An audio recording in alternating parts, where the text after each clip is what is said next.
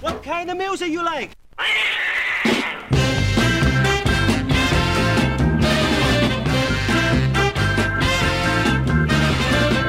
Stop. I'm sick of your bullshit. Ask me if I give a shit.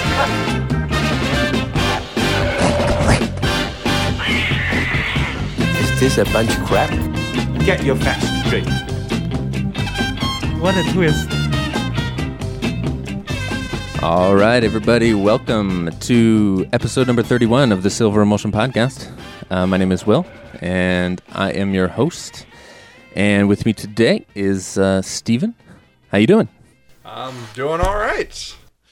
I know those guys well. They're a right couple of bastards. Okay, so uh, today we're going to be talking about the Studio Ghibli film, uh, When Marnie Was There. What year was that? Was that 2014? It was 2014. The U.S. release was probably 2015, something like that. Yeah, probably. Sounds about right. Does it matter? No, it doesn't matter. Yeah, it, I, d- we're I- in the right decade. Yeah, I do. I do know that the the original release date was 2014. So this uh, is currently the final film of Studio Ghibli. Uh, there is another one in the works. Um, have you heard about that? Um, I'm not sure what one that is. There was there was that weird red turtle one that was in theaters a little while ago. Yes, but that's um, that wasn't really made by Ghibli, was no. It was like a co-production. Yeah, it was um, involved with.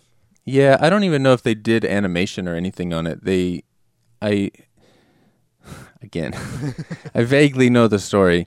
There's something where, like a Russian animator or a Polish, some European ish uh, animator made a short movie called The Red Turtle. Miyazaki loved it. And then there was some kind of thing where they like decided to co-produce a feature version, but I don't know if Ghibli act- actually like worked on it physically or if they just um Yeah, I just I heard they were involved in it, and that was like, oh, that's interesting. I should watch that at some point. And think I was too lazy about getting to it, but I believe it is uh, a silent film in that there's no talking. yeah, I kind of I think I'd heard that too. Yeah. So that intrigues me. Yeah. Um no the the the the next Ghibli movie is is Miyazaki's return to the directing chair. He just he got You can't stay he got tired of sitting around. Um, I guess while he was sitting around on his in his retirement, he was working on a short movie uh, for the Ghibli Museum, as he has done in the past. Um, uh, it's, it's something about a caterpillar. Some the name somebody the caterpillar, and then while he was doing that, he said, "Hey, I'm gonna make this a feature." Well, why not? so I guess they're currently uh, in production. Well, uh, I guess I'll see it when it comes out. Certainly won't see it beforehand. So. No, no, no. I mean, unless you get that exclusive interview with with Miyazaki. Go there and uh, just watch it all in half-finished animation. Yes. Just, Or just you know, grab the DeLorean and, and take off. oh, there you go. Yeah, hit 88 miles an hour and uh, catch it in the future. yeah. All right. So when Marnie was there, it was directed by a guy that I can't remember his name. His name is Hiromasa Yone Bayashi. All right. A little less stuttering next time, but Uh, yeah, I don't know. That's how he pronounces his name, I guess. I yeah, don't that sounds right. So All right. We got uh, approval from Steven, so it must I be see right. it anyway. So. All right. So, um, when Marnie was there, did you like it? Um, yeah, yeah, it was it was an interesting one. I think I like it a lot because it it plays with point of view, and I always like stories that play with point of view, and that you aren't really sure whether Anna is dreaming or hallucinating or just making stuff up or whether it's actually happening. This, And yeah, so yeah. you aren't really sure if perspective is accurate to what you're actually seeing, and that kind of always intrigues me on on trying to play with what is true and what is not. So Yeah, there was a lot of that where it was unclear. it seemed fairly clear that it wasn't actually happening. Right. But at the same time, there was a lot of stuff going on that would then kind of say, "Oh, maybe it is." Yeah. I don't know. And- And so yeah, there was a lot of questioning so- that I was doing too. and and most of it wasn't really questioning whether it was real or fictitious, but what ways it was fictitious and like is Yes. it was I mean there's kind of big clues early on that it's a ghost story and so you're kind of like okay is this like a ghost or a hallucination is this an outside entity or is this something in her head that's Yeah. so piecing together exactly how that fit together was uh, kind of the interesting part of it and Yeah, they did kind of s- act like it was, or not act, but just there was uh, moments where I thought they were definitely hinting at ghosts because they are they mention ghosts. Yeah, I the- think. her uncle, I guess, that she's staying with is he's always he's loving ghost stories and all the like the mansion. He says, "Oh, there's ghosts there." Right. Oh, he's like, "Oh, there's ghosts there," and so it's like, okay, we're we're going into a ghost story. Like, that was Right. first thing that popped in my head when he started talking about that. I will say that I never bought into that they were ghosts though. For some reason, I just I was just like, nah, it's not. They don't. You know, something about it just made me say it's not ghosts.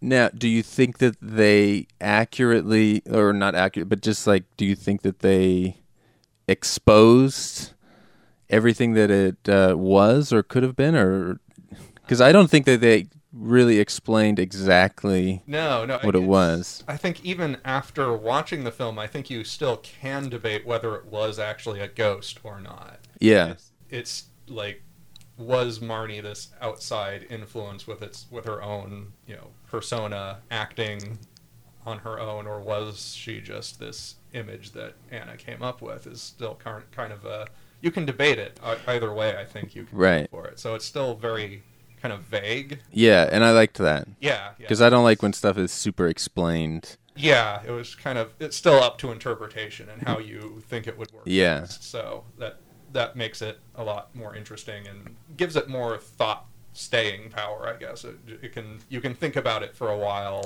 after you watched it still and Right, because there's yeah, you're part of the experience. Yeah. You're not just being told a story. Mm-hmm. You know, you're like you're an active participant. yeah, yeah.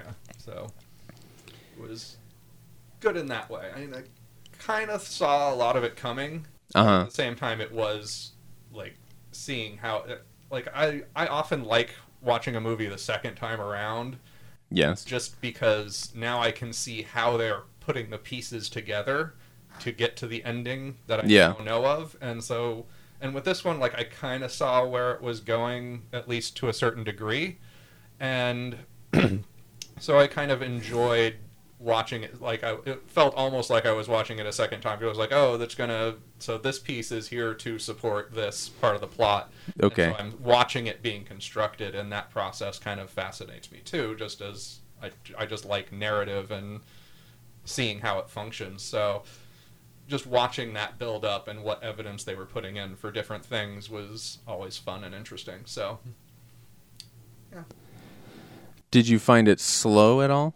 it was kind of slow, especially at the beginning. Yeah, I, I would agree with that. I The, I the beginning kind of was a little bit harder to get through, and it, and later on it kind of built up momentum for me. Yeah, for me, the movie grabbed me almost immediately because um, I don't know if it's the first lines, but there's she's in the The playground. playground and she's sitting there drawing and everybody else is playing and she's just there by herself and she she talks about uh, the circles of there's people inside the circle and there's people outside the circle and um, she's outside the circle and she hates herself immediately I was Yeah. like I'm on board yeah, yeah. There, she's very identifiable. Uh, her personality and, and her outlook on things is, is very identifiable to me, and it, it felt like I could relate to the girl right from the start. yeah right from there so it's like okay I get it Yeah. I've, I've been there I know that And and I like the visual structure of that too, where she's talking about people in the circle and out of the circle, and the playground is structured like a circle. It is, yes. She's sitting on this bench right outside of it in the shade, and everybody else is in the sun with all, the, and so it was very visually reflective of that metaphor. Yes, I I I agree with that. And I will say though, maybe halfway through the movie, I mean, the circle thing was in my head the whole time, so I was constantly like thinking about it while the movie was going on. But I kept thinking, would it have been better to not say anything about the circles and let it remain ambiguous and something that that people would just pick up on? Is that because traditionally um, like in screenwriting or whatever, they say narration is is bad. It's a poor way to tell a story, and it should just be taken away. You know, they to f- first time writers, they're always like, ah, don't use your narration, even though tons of stuff uses Yeah, narration. lot of stuff uses narration can use it very effectively if it's done right. Yeah, and so I was questioning whether it was a good idea to to have that there or not. And I finally came around to like, no, it should have been there because otherwise like all these things would have been there in the movie, but I don't know that I would have unpacked it all within that first viewing. Right. And so I, I, I ultimately came around to it. Yeah, I think I think it also kind of works because it's not just saying like, "Oh, I'm an outcast." Yeah. She's doing it in a way that is in and of itself artistic, in a way that is Yes. more functional than just. She's not just blurting it out in some kind of like, "Hi, I'm like shy and lonely. Please, somebody love me." you know, what kind of narration would that be? Yes. No, no, yeah, it's it's much it's handled much more uh, eloquently than that. That's for sure. Yeah, it's, it was. There, there's also kind of that like at least in that first minute where she's she's drawing and like she's kind of reluctant to show people her artwork and she's very you know just kind of protective of it, but she's like more like it's not trusting of these other. And when she's tr- starting to open up to the teacher who wants to see her artwork, then something else goes on, uh, like some kid in the background falls over and he gets distracted, and it's just like and you can see that kind of even though she doesn't really want to show him she kind of really did and it's kind of like saddens her that now it's like she's feeling left out of everything Right. deliberately rather than just being there Yeah, she's outside the circle, Yeah. wanting to be in right. the circle and to be um, included. And as I was thinking about these circles, almost everything in the movie can be seen in these uh, circles. Like her family and her extended, sort of the family that she goes to visit, and the townspeople, and just all of these things. She's always kind of outside of everything. right Um, I don't know that I have any like real point to that. one thing i was looking at like after that first couple of minutes where it's so visually clear that she's outside of this circle Yes. like for circles for like the first part of the movie to just see like where else they were trying to put in visually the symbols and i, I just kind of lost track of that metaphor and forgot about Oh, okay. it so i wasn't looking for it per se and so i kind of didn't see anything obvious that jumped out at me as like because i kind of expected there to be just circular objects Uh-huh, okay. in the film and i didn't notice any really Yeah, I don't know that there's. since you were apparently paying more attention to that I was thinking about it a lot. Yeah, I don't remember specific circle visuals.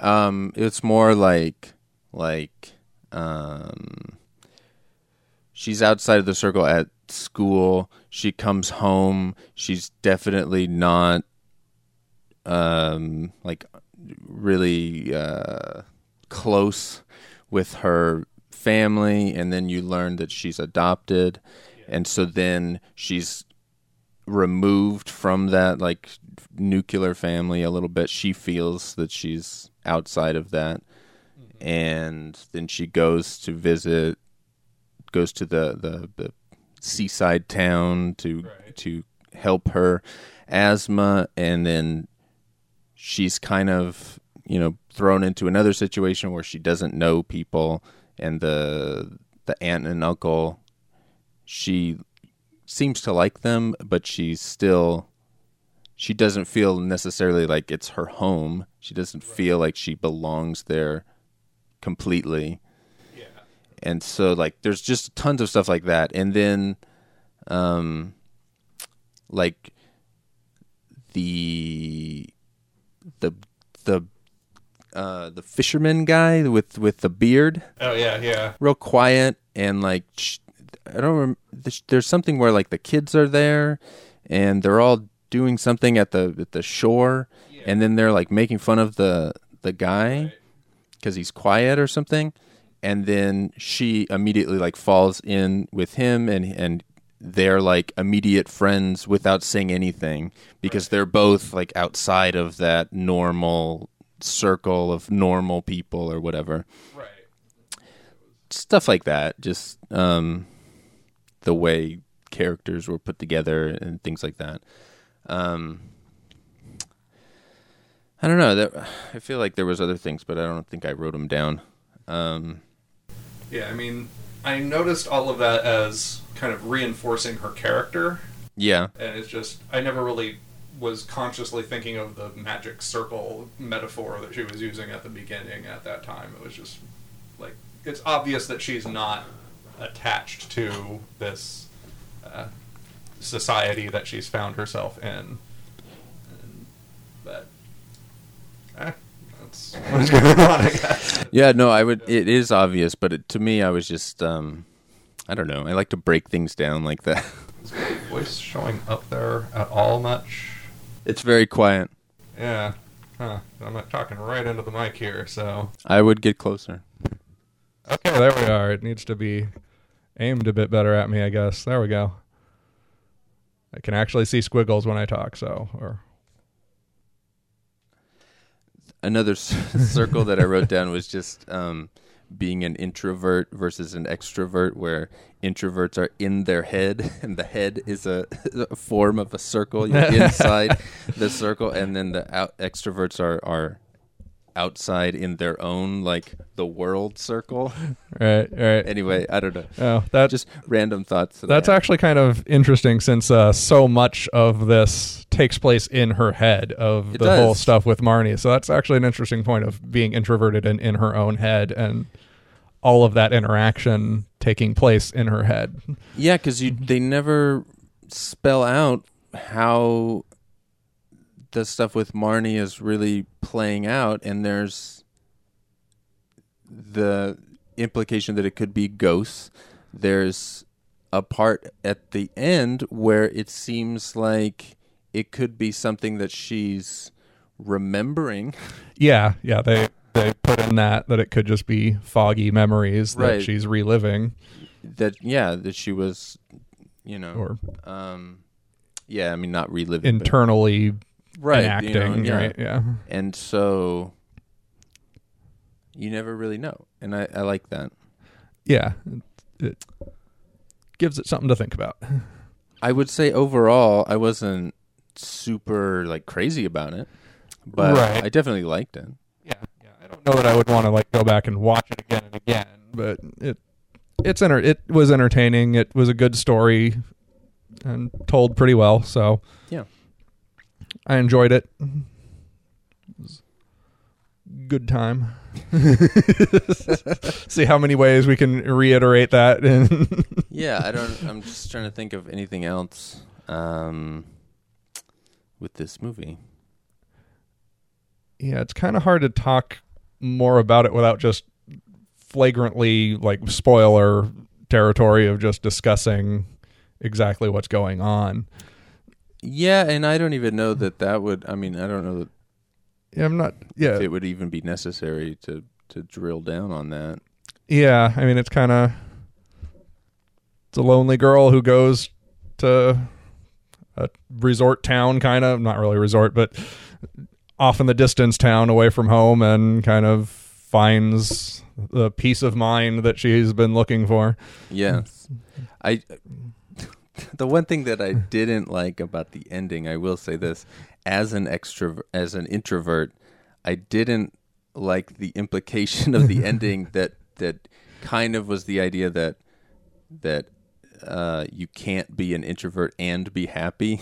Yeah, Like, yeah, I can see that. she yeah. finds some kind of identity and then she seems to sort of morph a little bit into being more extroverted and i guess i guess that i mean maybe it's just i have a chip on my shoulder but no, no, I um I kind of agree with you there. i just feel like i don't know I, i'm probably drilling it too too i don't know how to say it um i'm being too hard on it i guess Yeah, and I don't know that I was thinking of it in terms of her becoming extroverted so much as conquering the uh, fears that she had of being ostracized from the rest of society, and that it was yeah that there were that she could have friends, and that there's there was there wasn't some uh, any restriction placed upon her per se. It was her own decisions, I guess, and more more of it going all more of it was just all going on in her head rather than outside of what her problems were, and that overcoming that was her own personal struggle that didn't really involve anyone else, and yeah i like that yeah, Yeah, no, definitely. You've uh, parted the clouds in my brain. Yeah, no, that, that that's that's the thing. The- problem was hers, yeah, and- not everyone else's, and she had to deal with it. She dealt with it, and now she can uh, enter society as uh, an individual. Individual, Right. Individual. um, and and just be herself yeah, and- regardless of introvert extrovert Right. And so that's how I was kind of seeing. yeah it no anyway. that's yeah. that's that's how to look at it that's the way to do it yeah. thank you Just you've cleared that up. All right. i'm sorry uh, studio ghibli for saying i didn't like that part of the ending. No, that uh, please don't uh, call off our exclusive interview with miyazaki.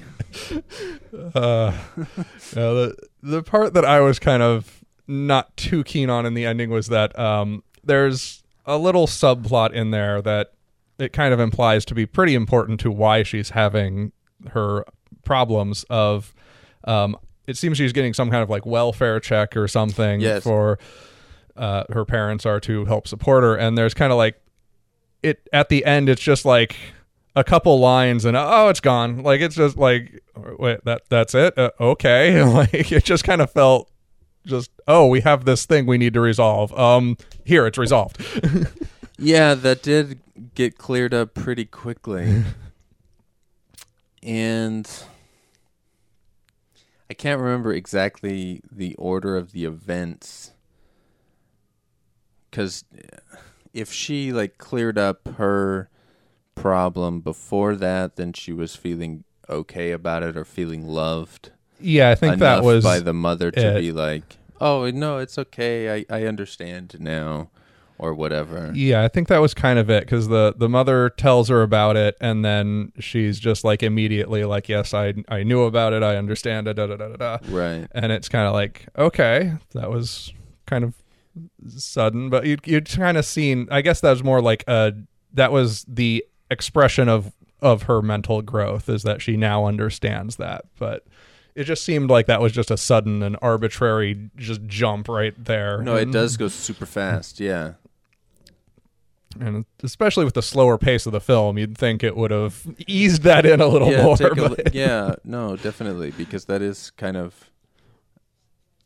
a, a a big part of her unhappiness when she finds that. Right. It kind of it kind of hints that that's underpinning why she's having problems with her family relationships and that she thinks of it as a contract rather than emotional and that's kind of why she thinks she's being ostracized in a Yeah. way.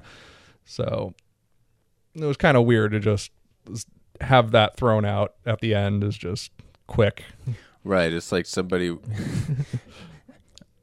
I doubt they did this because animation takes a long time. But but you know, somebody was like, "Hey, we forgot to tie this up. Quick, animate it." No, just a couple of lines. Who cares? just got to tie that thread up. We don't want anybody to say that we didn't do it. Yeah.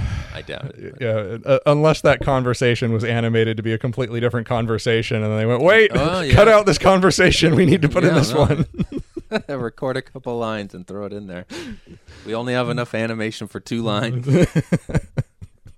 Say it quick. uh, but, yeah, I mean, there's and one of the other things that I thought of of this was um, there's there's a line in there of, of the grandma telling Anna when she's a little baby that she's never going to let her be alone and or to be unloved or whatever Yeah. and and so it kind of felt like that's that's more leaning in the like the ghost interpretation of things is that her ghost comes back to fulfill that Yeah. promise and to enact that in a way that so she can go in and help Anna uh, overcome that rather than seeing her suffer. And so was, I kind of saw that as like the ghost interpretation of it is Okay. And then of course there's the whole maybe Anna's just remembering things and all the other and- things, but I mean, if she's remembering it, she's got one hell of a memory. yeah, better than ours. and, that's and an sure. imagination. well, yeah, definitely better than ours. Jesus, that doesn't take much, but I, I sure as hell can't remember three years old. yeah, I mean, she's a little kid, Mm-hmm. and to just have a, that kind of photographing, just recall all this stuff. It's a stretch. yeah, yeah. I mean, I of- buy it because I'm like, I didn't think that there would be any supernatural elements at all in this movie. I thought it was just a straight drama when I started it, and so Mm-hmm. I was happy to see some supernatural stuff. And I'll, you know, if she re- if it is that she remembers it, I buy into it. It's fine. right. It is a little like hard to believe, but I don't care because it's a fantasy. But Right. And that's kind of like I kind of wonder if this kind of qualifies as magical realism, if it's kind of slips into that genre. it sounds like uh, it could go in there. Yeah. I think that's probably a good classification for it.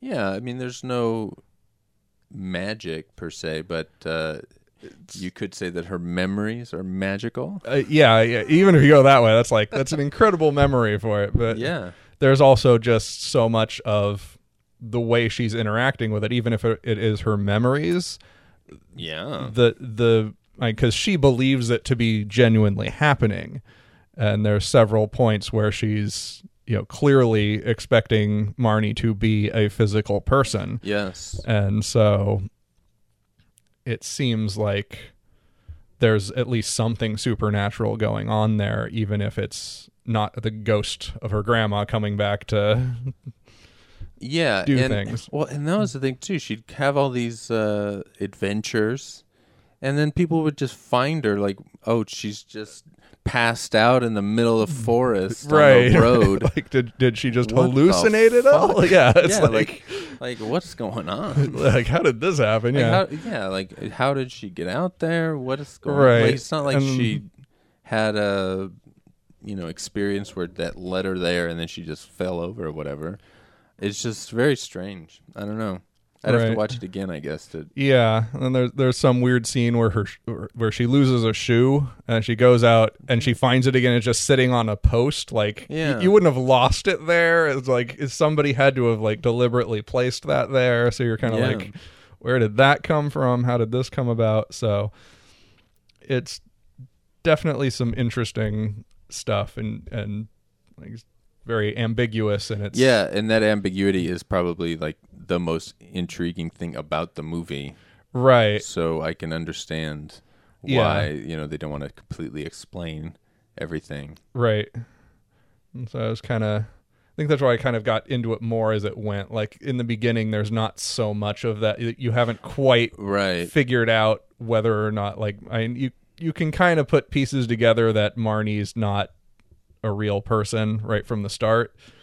In that, you know, Yeah. she goes to the house first, and it's just all dilapidated and messed and just uh, clearly abandoned and then That's right, like, yeah. she keeps seeing little visions of it being this uh, fully functional currently lived in house and goes back the next day and it's like back to just being the and so That- it's like yeah, that's you're, right. you're aware if you're paying attention to that that something's going on there and Marnie's not quite real whether that's not real as in an imaginary friend or a ghost or what what have you. And that's yeah. there's still something there. And and as the story kept on going that that builds up steam and becomes more and more central to it. Is I, I was kind of thinking at the point in the party where, where when she goes to the party in the mansion Yeah. and I was kind of like uh, okay we're we're we've we've got the friendship thing down. Well, let's advance to the next stage of the plot. Like kind of like let's get going. And that kind of is where it does advance onward. That's kind of the Yeah. last point where it's just establishing the relationship and then moves on to the actual quandaries that need solving Now, did you feel bad for the grandma when they like tied her up in that blanket or whatever? I did I felt yeah. so bad. I was like, oh, come on, man. I was like oh that's harsh Granny can't take that kind of abuse. just lock her in the I room know. yeah.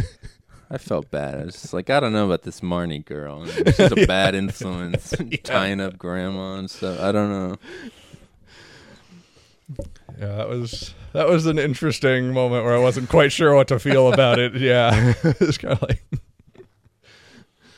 I was kind of like, okay, it's just gonna be the. It's apparently just this kid, kid story where it's just gonna have it be a fun little romp, and I, I'm just gonna have to roll with that. But Yeah. d- didn't quite feel right. No, No, not. I mean, not to me. I don't know. Mm-hmm. Maybe some people out there enjoyed it.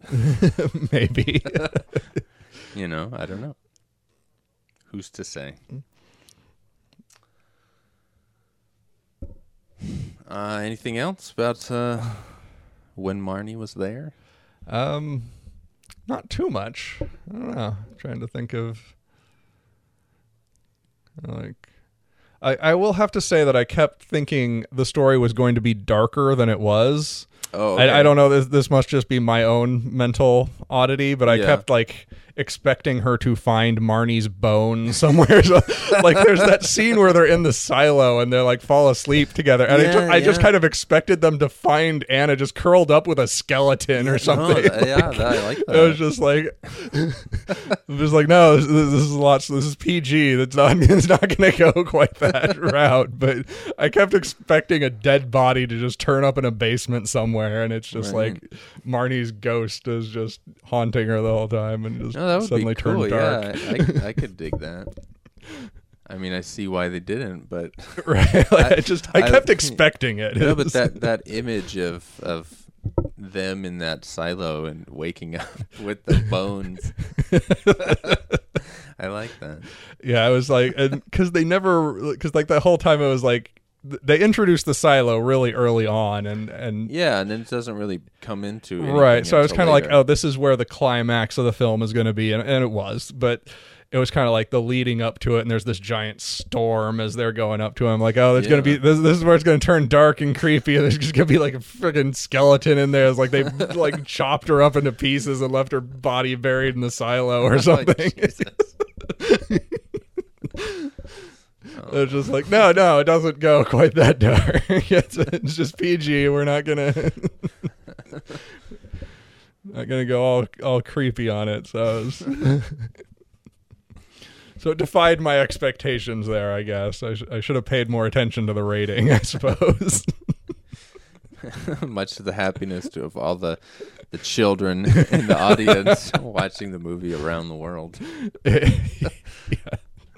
Suddenly turn into a horror story. Like, oh god.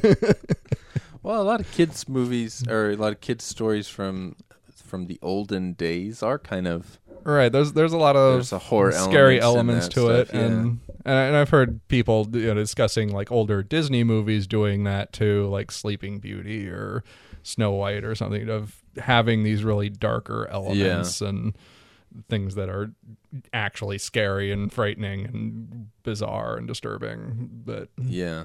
that we've kind of moved away from that, I guess. As a cult like culturally or something. Yeah, I would think. So. I would think I would say that. Not that I'm a connoisseur of a lot of kids movies. right. I mean, I, I watch all the full moon kids movies, but that's not That- that's- necessarily hardly finger the on the pulse. yeah. Yeah.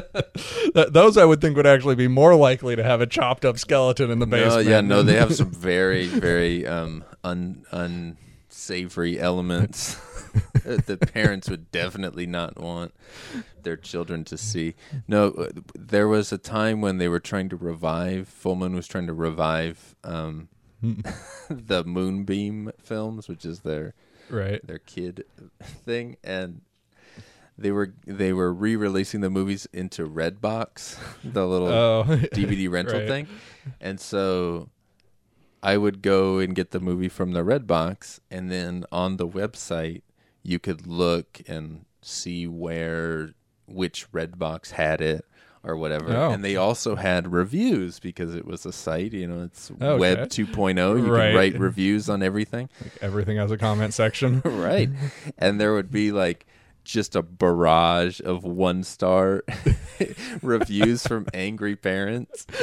And it just gave me so much joy to read their like their comments about how their kid was horrified. There's one movie and I don't remember I think it's um The Shrunken City but it could have been, I don't know. There's there's so many of them, and they all kind of run together because they all are like a kid going into another sort of medieval land. Or something. that's like many of them. But anyway, there's this one that's all about um, kind of like an Island of Doctor Moreau thing, where there's all this body modification and like Oh, people being surgically turned into mutants and there's these guys that have been like had their faces removed and and had like dog snouts put on their faces and it's it's horrific and it's just like a little kids movie other than that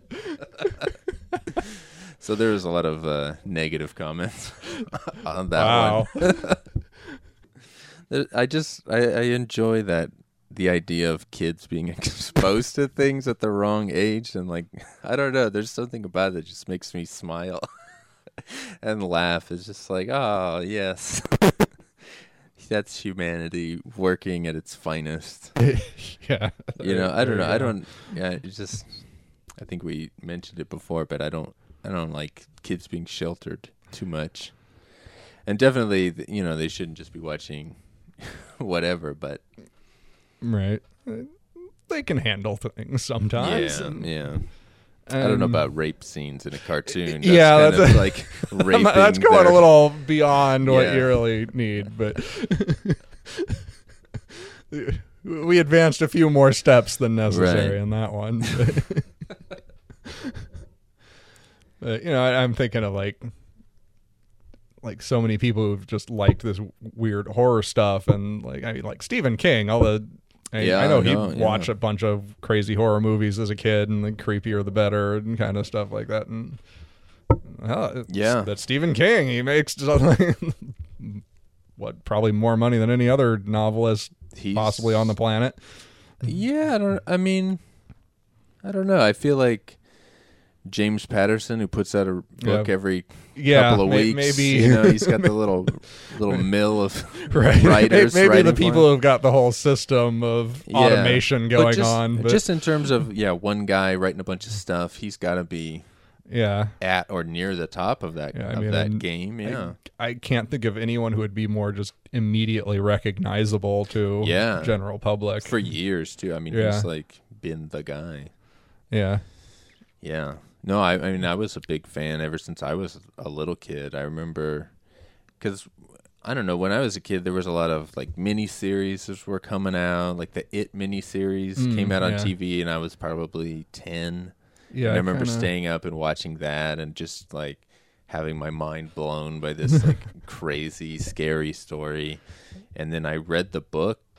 I mean, maybe a couple of years after that. Mhm. and that book is definitely not not safe for kids. I mean, the TV version is is maybe a little intense for little kids, but fuck that, that book. I mean, there's like all kinds of just wild shit in that book. Oh, So I don't know. I mean, they're they're remaking the the movie or the they made making it into a feature movie in the theaters. Uh, yeah, I think I Um, heard about that. Yeah, So I don't know how how they're going to realize it, but yeah. Isn't there a Dark Tower one they're making now too? yes, they they just came out with the trailer. I was gonna that was one of the things I was gonna ask you about. Um, Yeah, I saw. because you read the the series, Yeah, yeah. I read the series. I wondered if you had seen the trailer. I, I don't think I'd seen the trailer. I think I just saw some like banner ad on a website or something. Okay. And I I was kind of not sure if it was Stephen King Dark Tower because is, it it, yes. didn't like have his name plastered on it, and I'm like, why wouldn't you plaster his name on it if you were making a Stephen like that's kind of your selling point is it's Stephen King. What what? Yeah. So I was kind of I don't even know if, if the if the trailer mentions his name. I don't know. So I was kind of curious about that if it was just like something else that happened to be named Dark Tower, or if that was actually the Stephen King Dark Tower. No, it is. It's the story of the gunslinger and his uh, quest for the tower. Um, that's going to be interesting to see how that pans out. right. Maybe not good interesting, but oh, we'll Yeah, find out, I'm, I suppose. I am not hopeful, but I am. That's probably going to be the movie that I break my streak of not going to the theater for, unless Oh. uh, maybe something else is Uh, before not it. Guardians of the Galaxy, huh? I do want to see that, but I don't know that I care that much. Honestly, I mean, it's I re- I mean, I love James Gunn, Troma alumni. Uh, he's great. I, I've loved every one of his movies so far. Um, what did he make? Slither, Super, and then uh, Guardians of the Galaxy. Yeah. Um, I don't know though. I just, just I don't know. I haven't watched the trailer or anything because I don't. I'd rather just be right, right. exposed to it. But maybe I'll break down. I don't know. yeah, I I've wound up watching a trailer simply because it was kind of unavoidable in the theater, watching some other stuff, and Uh-huh. It's like I, I kind of tried like just plugging my ears, and it was like the theater is so damn loud I could still hear it anyway. So I was like, well, this is pointless. like, I'm, I'm still hearing every word they're saying. That didn't help. I usually close my eyes with, Yeah. in the in the theater for most trailers. Some of them because they're just terrific, but oh God, but not this movie. yeah, but specifically with stuff that I really like, I know I'm gonna watch. right. The the older I get, the more it's just like I don't I don't want to Mm-hmm. know because usually they'll put like a good joke or they'll put some some like good reveal. Like, Right. like I the the thing that really sticks in my mind for that is the the episode one trailer where clearly episode one people don't like it i get it whatever and i'm not talking about that but in the the trailer towards the end of the first trailer that came out they mm-hmm. have darth maul and he opens up his lightsaber and it goes pew and you're like oh shit it's about to go down and then another side of it opens up and it's like oh fuck And Yeah, I kinda remember that, yeah. people went ape shit because it was like whoa what the fuck and imagine if they never showed that and that was just in the movie theater because it's a big moment it's shot as this big reveal right. like fuck if you had never seen that and then you just saw that in the theater everybody going ape shit Yeah, maybe people would have loved the movie then. I, I don't know that it would have been Yeah. enough to erase. Actually, I don't know because didn't it get really good reviews when it first came out? I don't think so. Maybe from a couple of people. I don't know. Hmm. I think Ebert liked it, but I don't think it got great. may- maybe that's just what I'm thinking of. That like Ebert gave it a good review. I think he gave it like three Hmm. out of four. I want to say, um, but I yeah, I don't again. yeah, I don't know. It's a vague thing, but I did used to like look at Ebert stuff a lot. But yeah, I don't remember most people liking it. I I, I don't know. I, I don't want to get on yeah, fucking Star Wars. I can be here for hours. that- that's true. Um, sure, sure could. But the the Dark Tower thing. So you don't know anything about the movie, what they're doing with the movie, how they're framing it, or anything.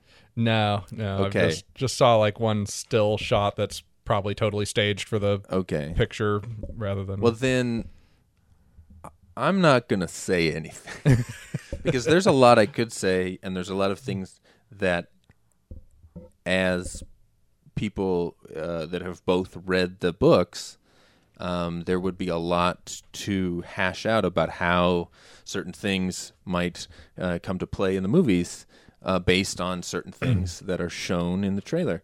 Um, but I don't think that I want to ruin that. Yeah, if, the- if you're gonna, The know, only thing I can could take away from that one little picture I saw of it is it looked like they were getting a black actor to do one of the major roles. yes, Idris And- Elba.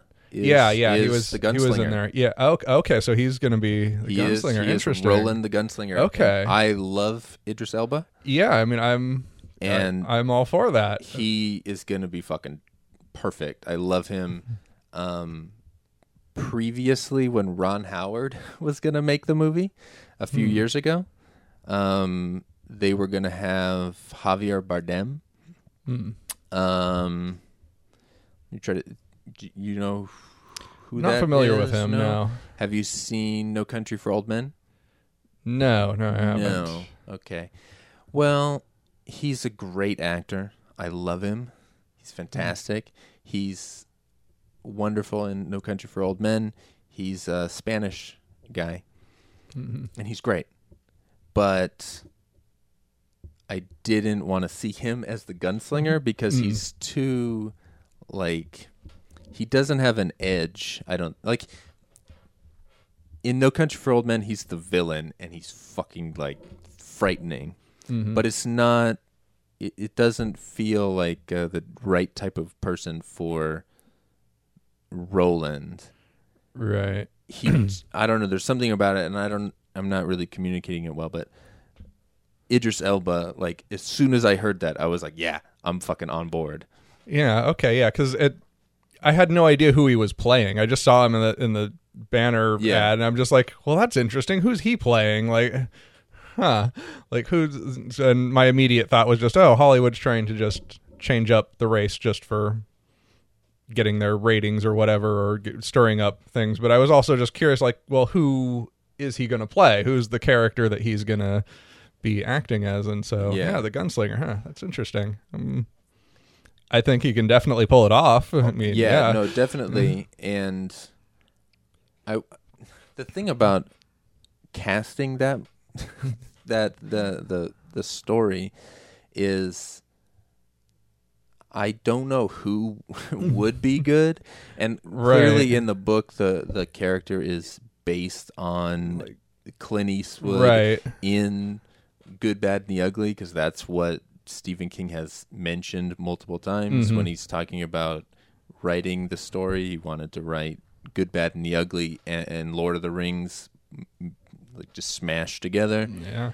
Um, and so obviously, like, oh, Clint Eastwood is in your brain when you're reading the book and whatever. And that's the drawings are kind of this Clint Eastwood esque guy. right. Um, but there's in terms of people like that in Hollywood now, there's not really anybody that's like that that I could think of. But as soon as they said Idris Elba, I was like, oh, I could totally see him doing Right. a He's- version of that. Yeah, that he would could be he could pull off that stoic badass. Yeah. so I'm looking forward to to him in the movie, and uh, other than that, I don't, I don't want to spoil anything for you because I'm sure um, you will see it. yeah. I I will probably have to go and see it at some point. Yeah. Even if I uh, don't go to see it in theaters, it'll it's on the watch list for someday. Yeah. Well, um, if for nothing else, I would love for them to make more than one movie, even if it's shitty. Right. I would like to see them try um, to adapt things that aren't necessarily going to be in a first movie.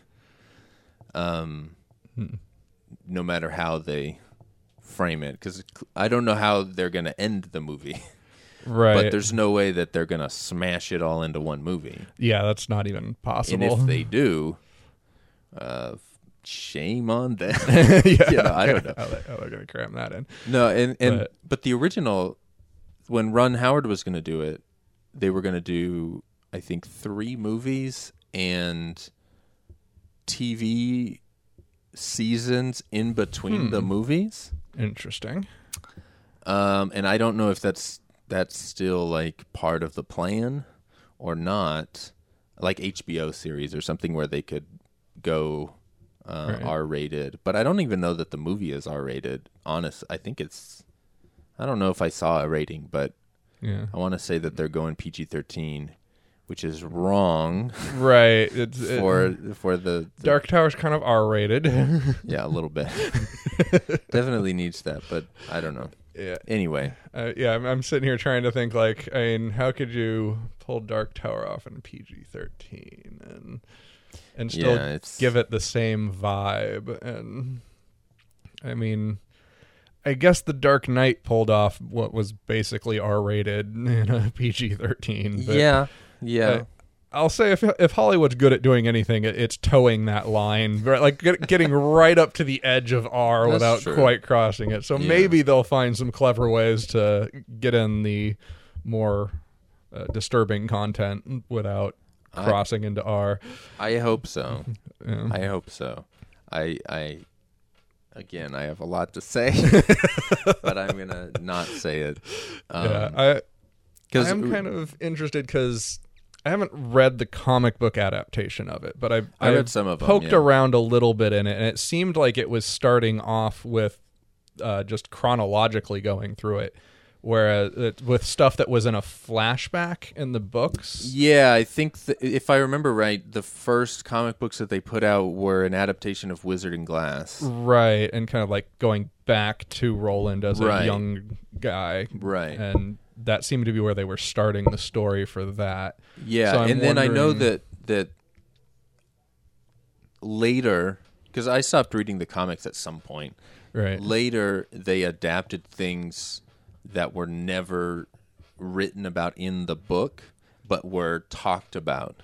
Hmm. So, So directly experiencing things they only mentioned. yeah, if I remember right, there is a battle where Roland loses gunslingers at Jericho Hill, if I am remembering this correctly. Yeah, yeah. I don't think that was ever really done in the books that's- per se. It yeah, was they, like they it was mentioned. show that, but they talk about it a lot. Yeah. and there's comics of that, okay. and so there may have been more. I didn't really keep up on it past that, um, because I wasn't too into the comics per se. Mm. Um, I still have. I think I well maybe I I don't know if I sold them or not. Anyway, if you want to read them, I think I have some. Yeah. Well, not sure I was that interested. I mean, I was just like, oh, the Dark Tower comics. Yeah. I just kind of looked at them, flipped through the ones that were there at the library, and just went, eh. And put it back on the shelf. Like That's kind of yeah, that's kind of how I feel about the art in those. They're not. It's not bad art, but it's not anything that really like captured my attention, or I thought really like captured the feel of the books. uh, Right. per, Yeah, I was just. I think I was just kind of figuring. Well, I've read the books. I don't really need to go into seeing it in a different medium. Yeah. It- it's like I'm. I'm fine with the books. I don't really need to go beyond. But right. Well, now they're taking it into movie land. the movie land, yeah. yeah. At least that's just like two hours, maybe two and a half or something. That yeah. whereas the comic books would have been a rather hefty investment It to is- go through yeah, all of that. No, it is more of an, a commitment. but yeah, it kind of uh, it did kind of remind me how you were saying that like you kind of wanted to see it just even if it's shitty, just to see what they're doing. And Yeah, I that would like kind to of, see it play out. That kind of reminds me of when the Lord of the Ring movies were coming out with Peter Jackson. Uh-huh. I, I think I was talking to my brother about it, and I was like, "Yeah, like even even if they suck, I still just I, I should just go and see them just to see what's going on with it." And so Yeah. it's kind of like so that kind of I suppose is the feeling with the Dark Tower is Yeah, that, that let's see what even if it sucks, Well, well, yeah, yeah. like what what's going on here? I definitely want to see it in the theater, just in in some way to support it. yeah, just because I'm a fan, even though I never really wanted a movie version of it.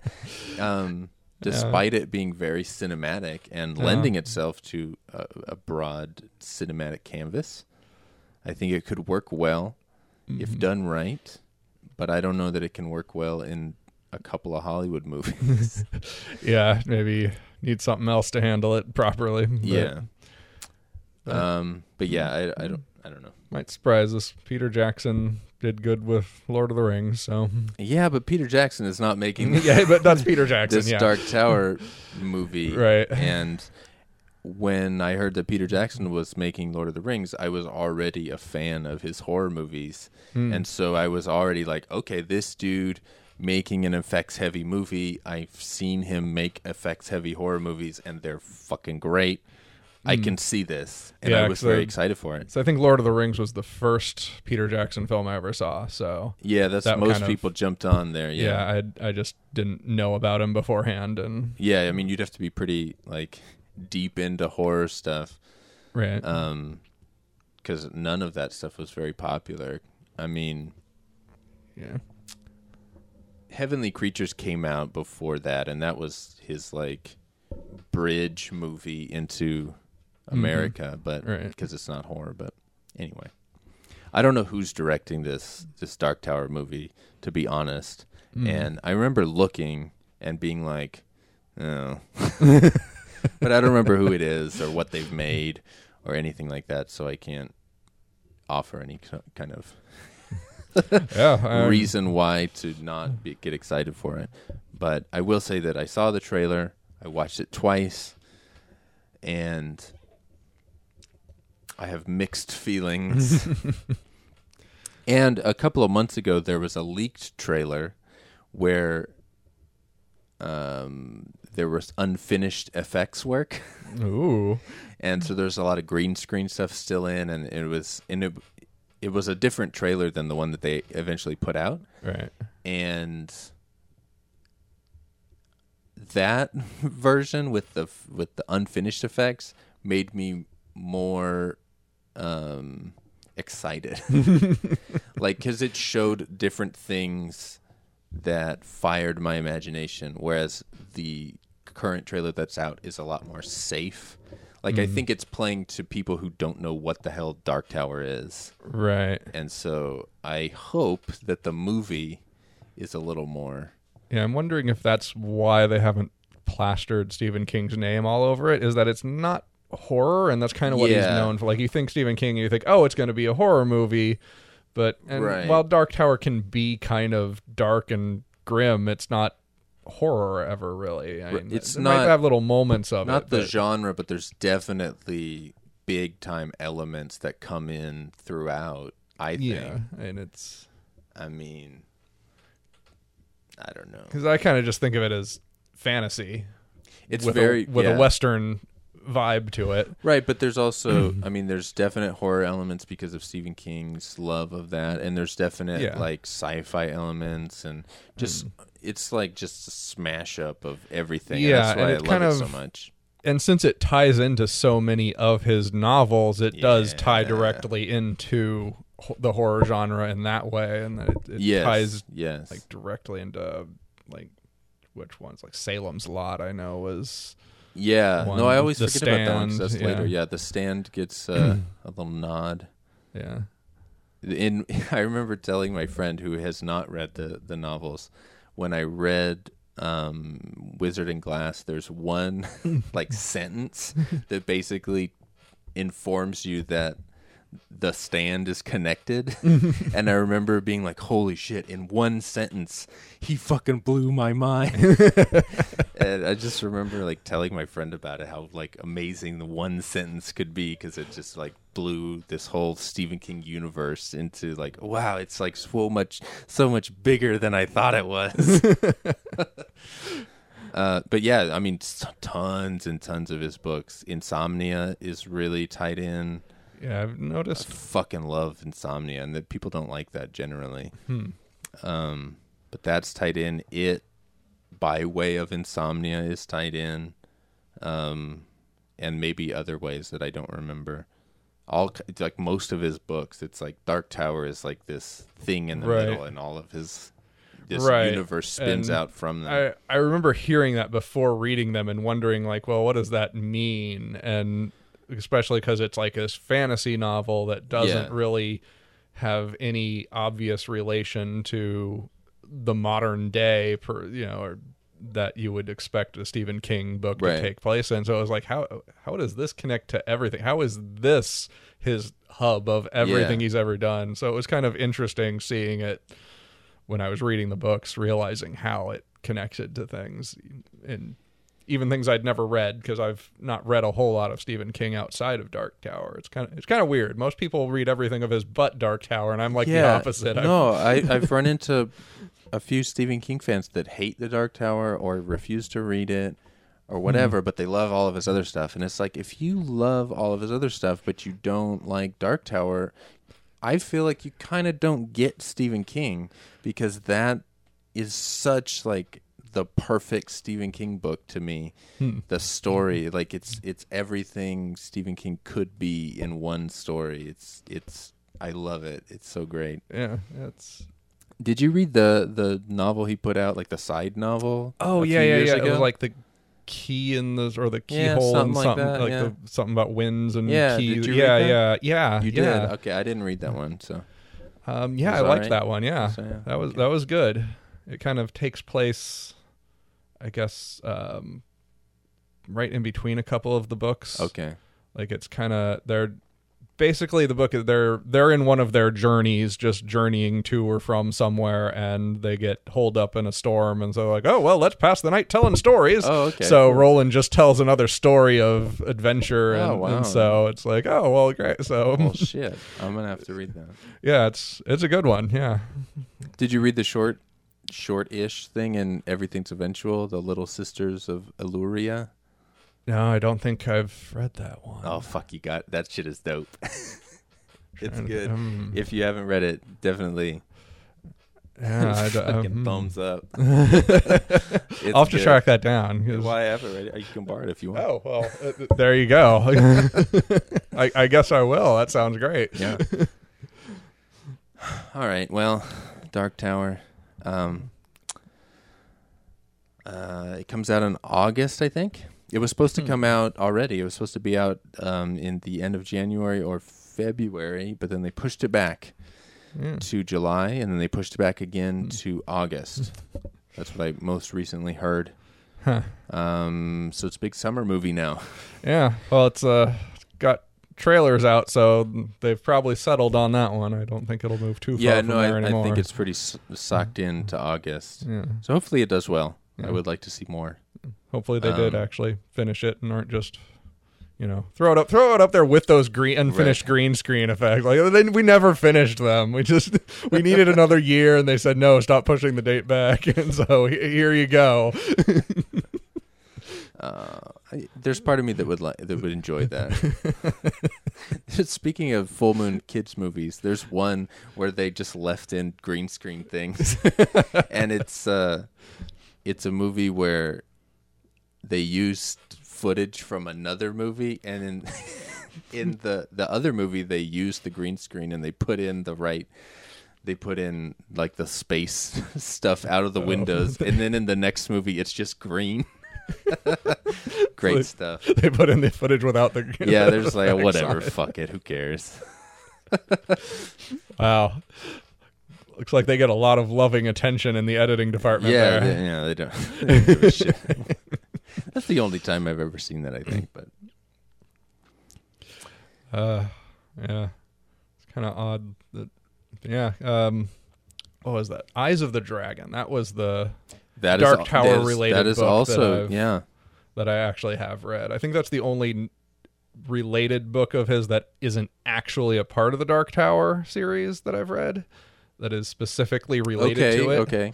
And so it's kind of weird because it's Randall Flagg is Yes. the villain, and it's, I think he's most like isn't he the villain of The Stand, right? He is also the villain of the stand. And so it's kind of like we're like I primarily recognize him now from Eyes of the Dragon rather than The Stand, which is kind of weird. well, have you read the stand? I have not read The Stand. Fucking stand I dope. have seen the TV miniseries Okay. of it, so I kind of like know the story, kind of. Yeah. And I, I'm trying to remember if I ever saw it more because I saw it like in high school or something, and have the and I think I must have saw it more recently because I have more vivid memories of it than. Okay. I must have like seen it on Netflix or something. It, Gone, it oh, was. that yeah, I no, remember it was, that. I it was on that. Netflix um, a while ago. That- I I read the book again, maybe two years ago, and it was on Netflix, and I rewatched the miniseries Hmm. directly after uh, reading the book. Uh, It's a fair adaptation. Yeah, for Um, for taking a yeah, for- what thousand page book Yeah, and turning it yeah. into like two hours or something. No, it's Yeah, it's, a big miniseries. It's probably bigger. Than, yeah, each episode was like an hour, was it? fuck. I don't know. It's probably 'Cause I think it was just, like, six four episodes, right? Hmm. or something like that. It's a, it's a good good chunk of time. Yeah. Um, but yeah, it's a fair adaptation. Definitely doesn't go into the R-rated territory as you would expect a TV Right, right. miniseries not to do. But um, yeah, definitely that's one to read. Um, what else? Stephen King is good. It is is fantastic. I don't know. I mean, I could just name. Yeah, Stephen just King just well, here's his here's his there- bibliography. yeah, no, I- this is uh, I think- all the good stuff. I think pretty much I like mo- uh, everything I've ever read. I didn't really like Cujo, but I'm gonna reread that. Fairly yeah, I think I tr- I think I tried reading that a while back, and I got about halfway through and was kind of like, uh, all right, I'm done. Yeah, But so I'm kind of I've been kind of hit or miss with Stephen King at times, but. Oh man, yeah. No, I. but I, that being said, I, like I've I've not tried a lot. That's like from a very small sample Yeah. size. Like I think have you read Salem's Lot? no, Fucking Salem's Lot. that shit I'm is thinking dope. pretty much the only Stephen King thing I've read that we haven't talked about yet was Langoliers, Oh, I haven't read that. and that was more like, I guess that was a novella. It wasn't Yeah, a it's, proper it's in length Four Past. Midnight, I think. Yeah, and but then with Stephen King novels, it's kind of hard to say. Like, was it just a short novel for Stephen King, or was it actually a novella? I can't remember. But no, it's in the book with four things. But Yeah, it's yeah, there was, like- still like 200 pages or something. yeah, I kind of. I got- Yeah, it was in some collection, and I can't remember if I read those the other three in it or not. Yeah, I Part of me wants to say I must have because why would I have just read Langoliers and then just like Right. without reading the others? But another part of me like I can't remember a single th- a thing of, of that was in it other than Langoliers, so maybe I didn't. I haven't But- read the book, so I can't tell you what else is in there. But um, But yeah, I, rem- I don't know. I I, don't remember know it was kind of okay, and then there was like the TV movie of it, and I was like, okay, let's. I, I think I w- uh, that was much more in my like. Actually, I don't even know that I was in high school yet when I read that and watched the Uh-huh. movie. So Yeah, I remember the movie, and I remember I hadn't I haven't read the book, so I I was said, well, I'll just watch the the miniseries. You know, I don't need to Hmm. read the book. But that was during my years of like I was really into reading his stuff, and so I watched. I don't know, maybe the first twenty minutes, Hmm. and. The setup of it was so like, oh shit, this is a dope Stephen King story. I gotta read this. I can't watch this shitty version. I just remember mostly that um, I was at this younger point in my life where I was I was very like upset about changes in the adaptation and Okay. so I was like like what are they doing it's like it didn't happen in the book like like that that's wrong it wasn't in the book Ah, yeah. so I I kind of don't think I would be as upset with it anymore Yeah. as I was at the time when I was youthful 13 or 14 year old or whatever the hell Yeah. I was. So, I remember there being weird CG, and I remember being angry about that at the time. and I feel like I would enjoy its it- shittiness.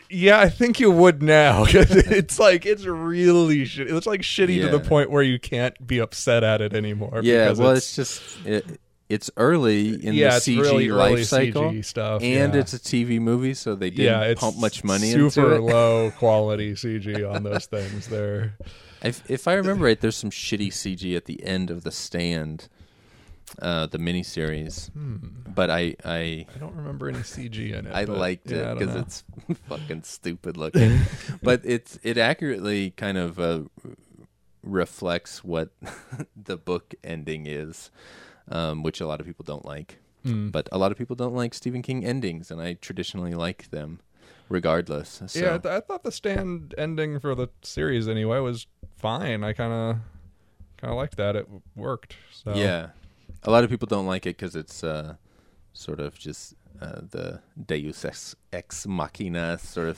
thing, where you know they feel like Stephen King is, you know, just tying things up as a can, writer. I guess I can kind of see that, but at the same time, that's half the point of the stand is that all of this is a literal Deus ex machina. That Yes. God Himself is directing all of this. That's- so it's kind of like, how would that not be ended by a Deus ex Right. machina? It's kind of like I don't see any other way to do it. That's kind of how I felt about it, and I didn't understand how people who read the book didn't kind of get that. But Yeah, I kind of there you go. I kind of have a tendency, like when people say, like, "Oh, the ending sucked," that kind of makes me want to watch it or read it more because it's like sometimes I think people just Yeah. like sometimes I just like endings that people hate. So, Did you happen to read Cell, um, the zombie oh yeah, cell oh yeah, phone book? yeah, that one. How could I forget that one? I loved that one. That book is fucking great. And a lot of people, when it came out, said the ending was a piece of shit. Oh, and I don't remember what the ending is, but I remember like finishing the book and saying that's one of his best fucking endings.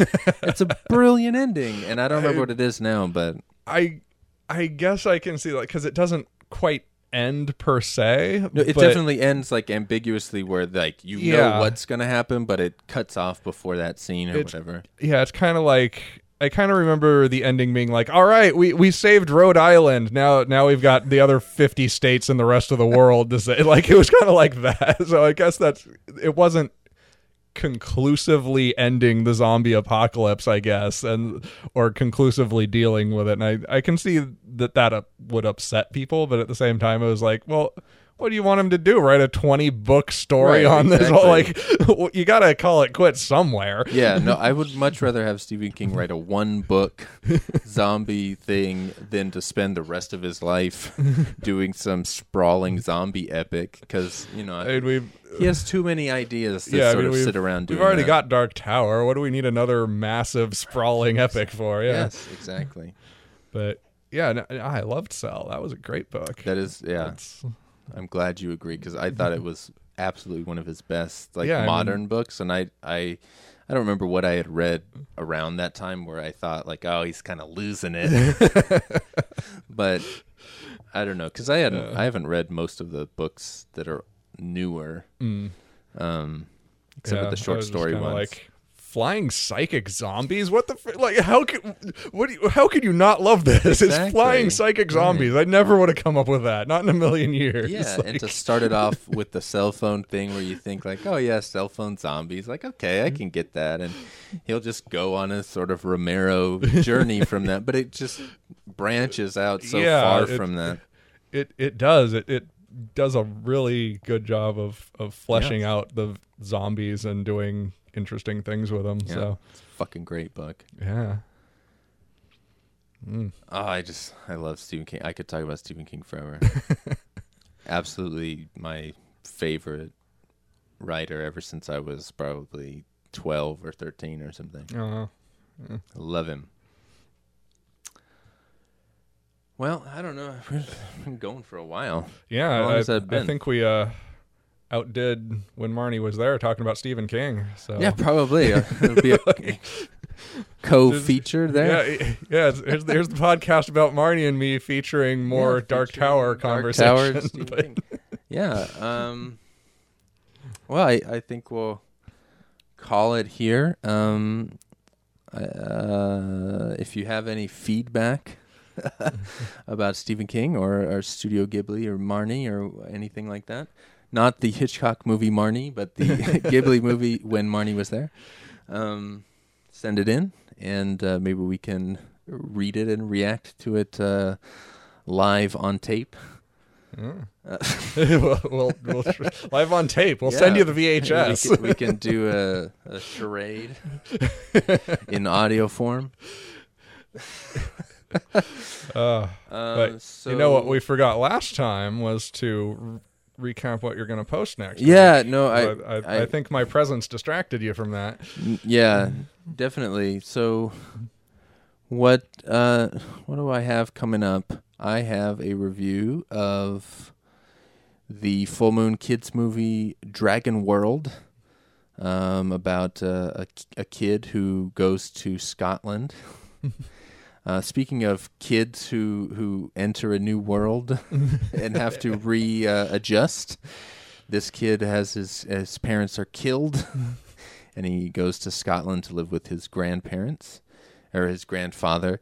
And uh, hey, there's a dragon. All right, so sounds so like a kids movie yeah. there with murdered parents. And so yeah, exactly. It's a full moon kids movie. Um, so there's a dragon there and uh, Dragon World, and then I also have a review of the full moon movie, The Taxi Driver, uh, which came out about a year before Scorsese's Taxi Driver. yeah, I was about to mention that. Like, oh, Yes, that, that one I didn't know Full, Full Moon was in on that one. no, it's well. Did I say full moon? I meant uh, Shaw Brothers. oh, It's a Shaw Brothers movie starring uh, David Chiang, and uh, yeah. So I have that, and then you uh, you have a review yourself. yes, for a more recent anime film called Harmony. That uh, it's apparently an adaptation of a book, not of a manga or a TV series. So, Japanese book. Um, yeah, I believe so. It seems to be like it was a book written by committee or something. The copyright seems to be owned by a company rather than a person. So I'm not sure what's going on with it. There seems to be a trilogy of anime that this is involved in. Uh, there's another one that's something about Frankenstein. So how this fits in with Harmony, I don't know, but I'm gonna have to track that one down now because it's some trilogy called Project Itoh, I believe, and the third one I don't think has come out yet, so it's, And it's in production. Three movies. I think they're movies. Harmony definitely is a movie, and I think it's like Empire of Corpses. I think is the one that's Frankenstein related. Empire of Corpses. Now that's a title. Fuck. yeah.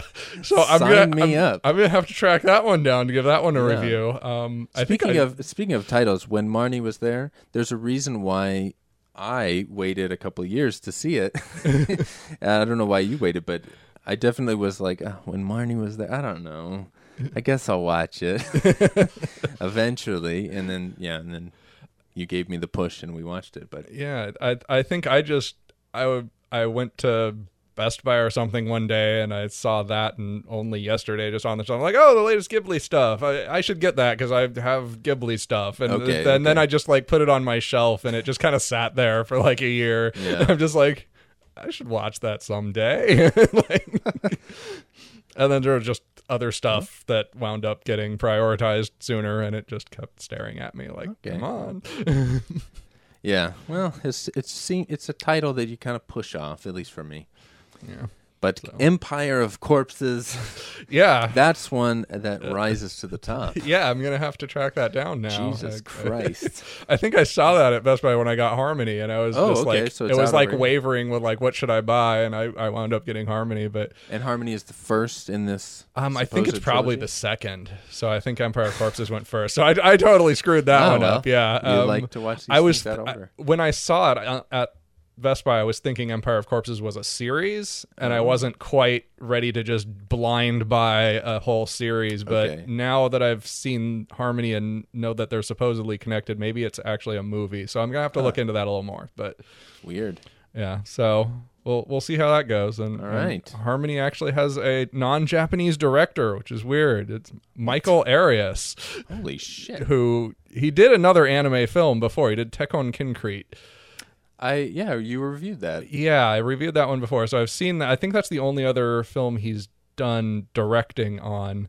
And I think at the time I was just like, "The hell is this guy doing directing an anime?" and kind of weird, looked into him a bit more, and it's like the biggest thing he was known for was the Back to the Future ride at Universal Studios. He had designed that or something, and I'm like, "What Oh, the wow. hell?" Like I'm like I don't know what to expect from this guy. It's like where where is this He- coming from? But Directed that or just I- put it together or something? I'm not sure. It's like he's he was apparently pretty important in designing Okay. it though. So that was Well, there's like a lot of model work and like stop motion and I don't know if that it, you would call it animation. I mean, I guess stop uh, stop motion is definitely animation, stop but like motion would be. the whole thing is not animated. It's there's filmed elements and models and all kinds of Right. things. Have you you've been on the ride, right? Back in the day? Um, no, I don't think No? so. I don't think I've ever been to Universal Studios at all. I Holy think I, I shit. think Oh, I've missed man. out on that. You Whenever, fucking missed out, yeah. yeah, I I Because that shit's gone. I think the only theme park I ever really went to was just Magic Mountain. Oh fuck, man! Ah, you missed out the, the good old days of uh, Universal Studios. They had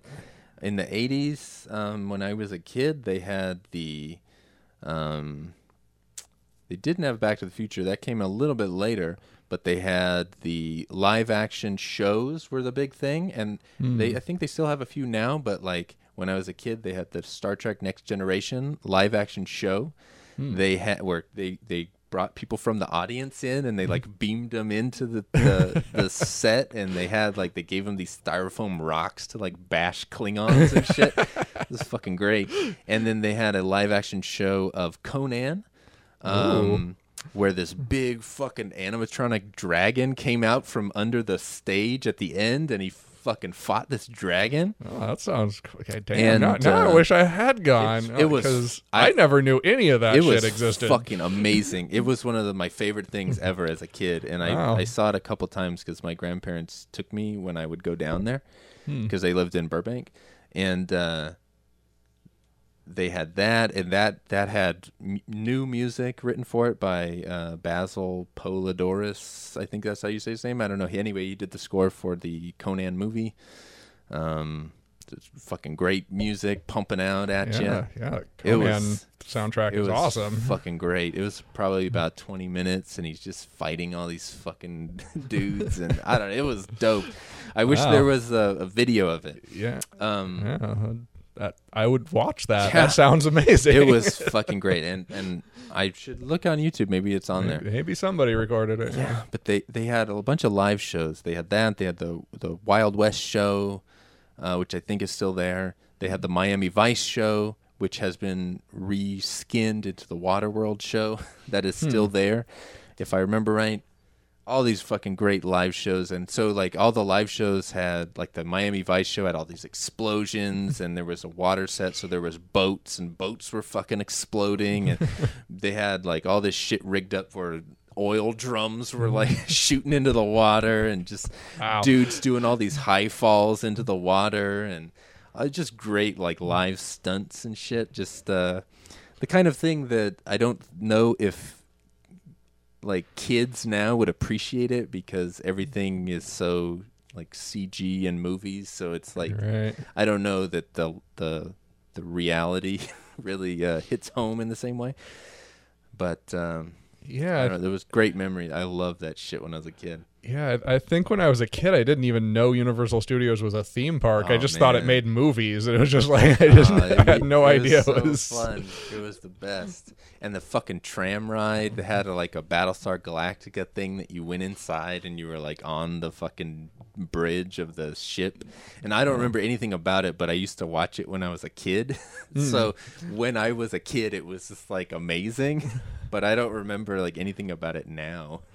Because um, I, what else was there? There was like the King Kong thing, and that's burned down, and they Uh, they redid it with fucking Peter Jackson like directed something, and now it's just screens all around you, Uh. and you put on 3D glasses. But it used to be a big giant animatronic fucking King Kong that was like shaking this bridge that your tram was on, and the whole fucking thing would would rock. wow. It was so dope. And the King Kong was like the size of the tram. Like his fucking head was gigantic. It was so cool and it fucking burnt down like Uh, maybe like 2005 or 2006 or something. It was so cool. So fucking cool.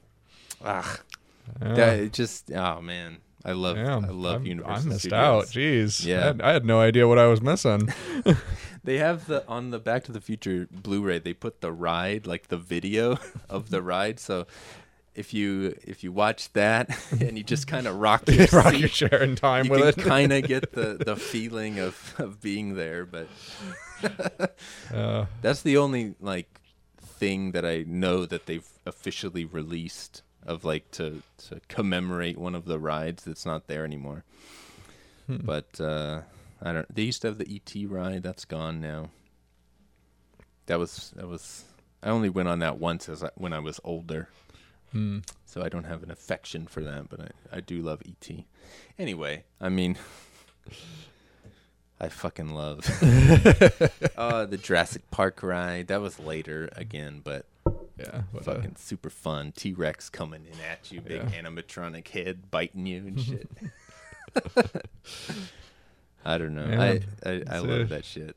See, uh, and I always thought of theme parks as just being roller coasters. I, I didn't think there was. Ah, no, anything I else mean, to it. Magic Mountain's dope. I I love Magic Mountain, but nah, there's I don't know. The, Universal has like this deep place in my heart Um, because it it was like that time when movies were movie magic still was like a thing where right. they talked about movie magic and they had they had a, a live show there called movie magic where they explained special effects and they showed like they had a blue screen where they showed the like how they did superman flying and they like put a kid on the thing where he was flying and they had like a little bike for et where they put a kid on the bike and they showed you like flying over the moon and shit Wow. and so like being able to see that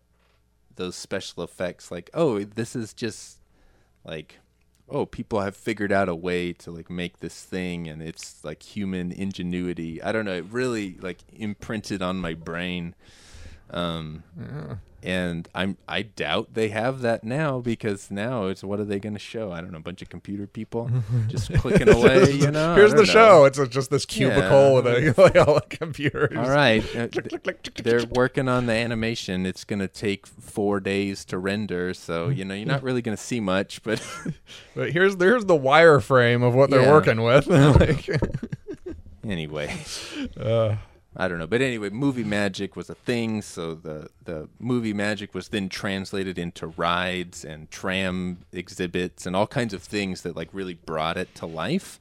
And I don't know that that like it would have the same effect on people now that it did on like kids that experience that. I don't know. I mean, I feel that way about everything, but I think every generation think- feels that way. I, th- I think any kid would kind of be excited to just be on some bike or something, and then look over on the screen and they're flying through the freaking air over there. So I, I think that would kind of appeal to anyone. That's anyone. true. That's true. At If least in that sense, yeah, I don't know.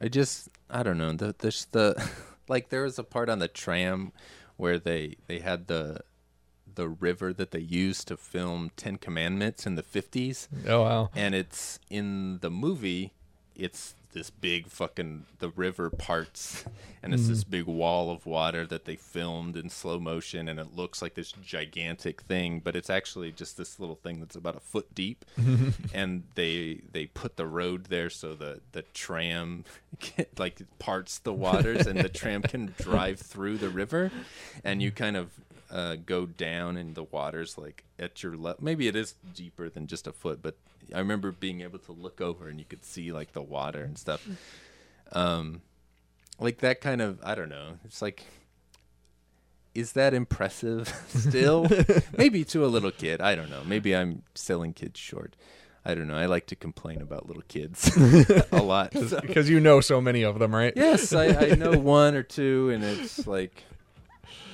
i shake my fist at the rest of them i don't know Uh, I should give them a break. Anyway, so uh, that's the show. yeah. Got a last minute tangent in there. Yeah. so- Uh, until next time, uh, adios. Bye. Knock knock. Each up, yup knock. I told me to be chicken.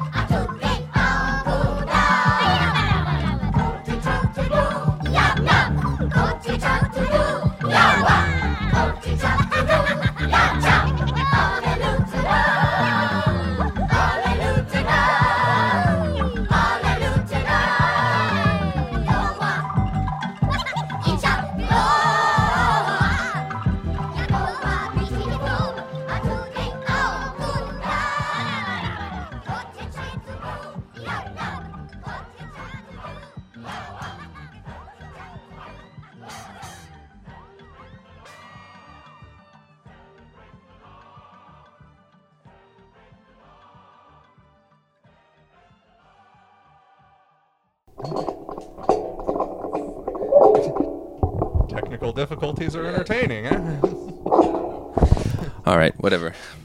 So.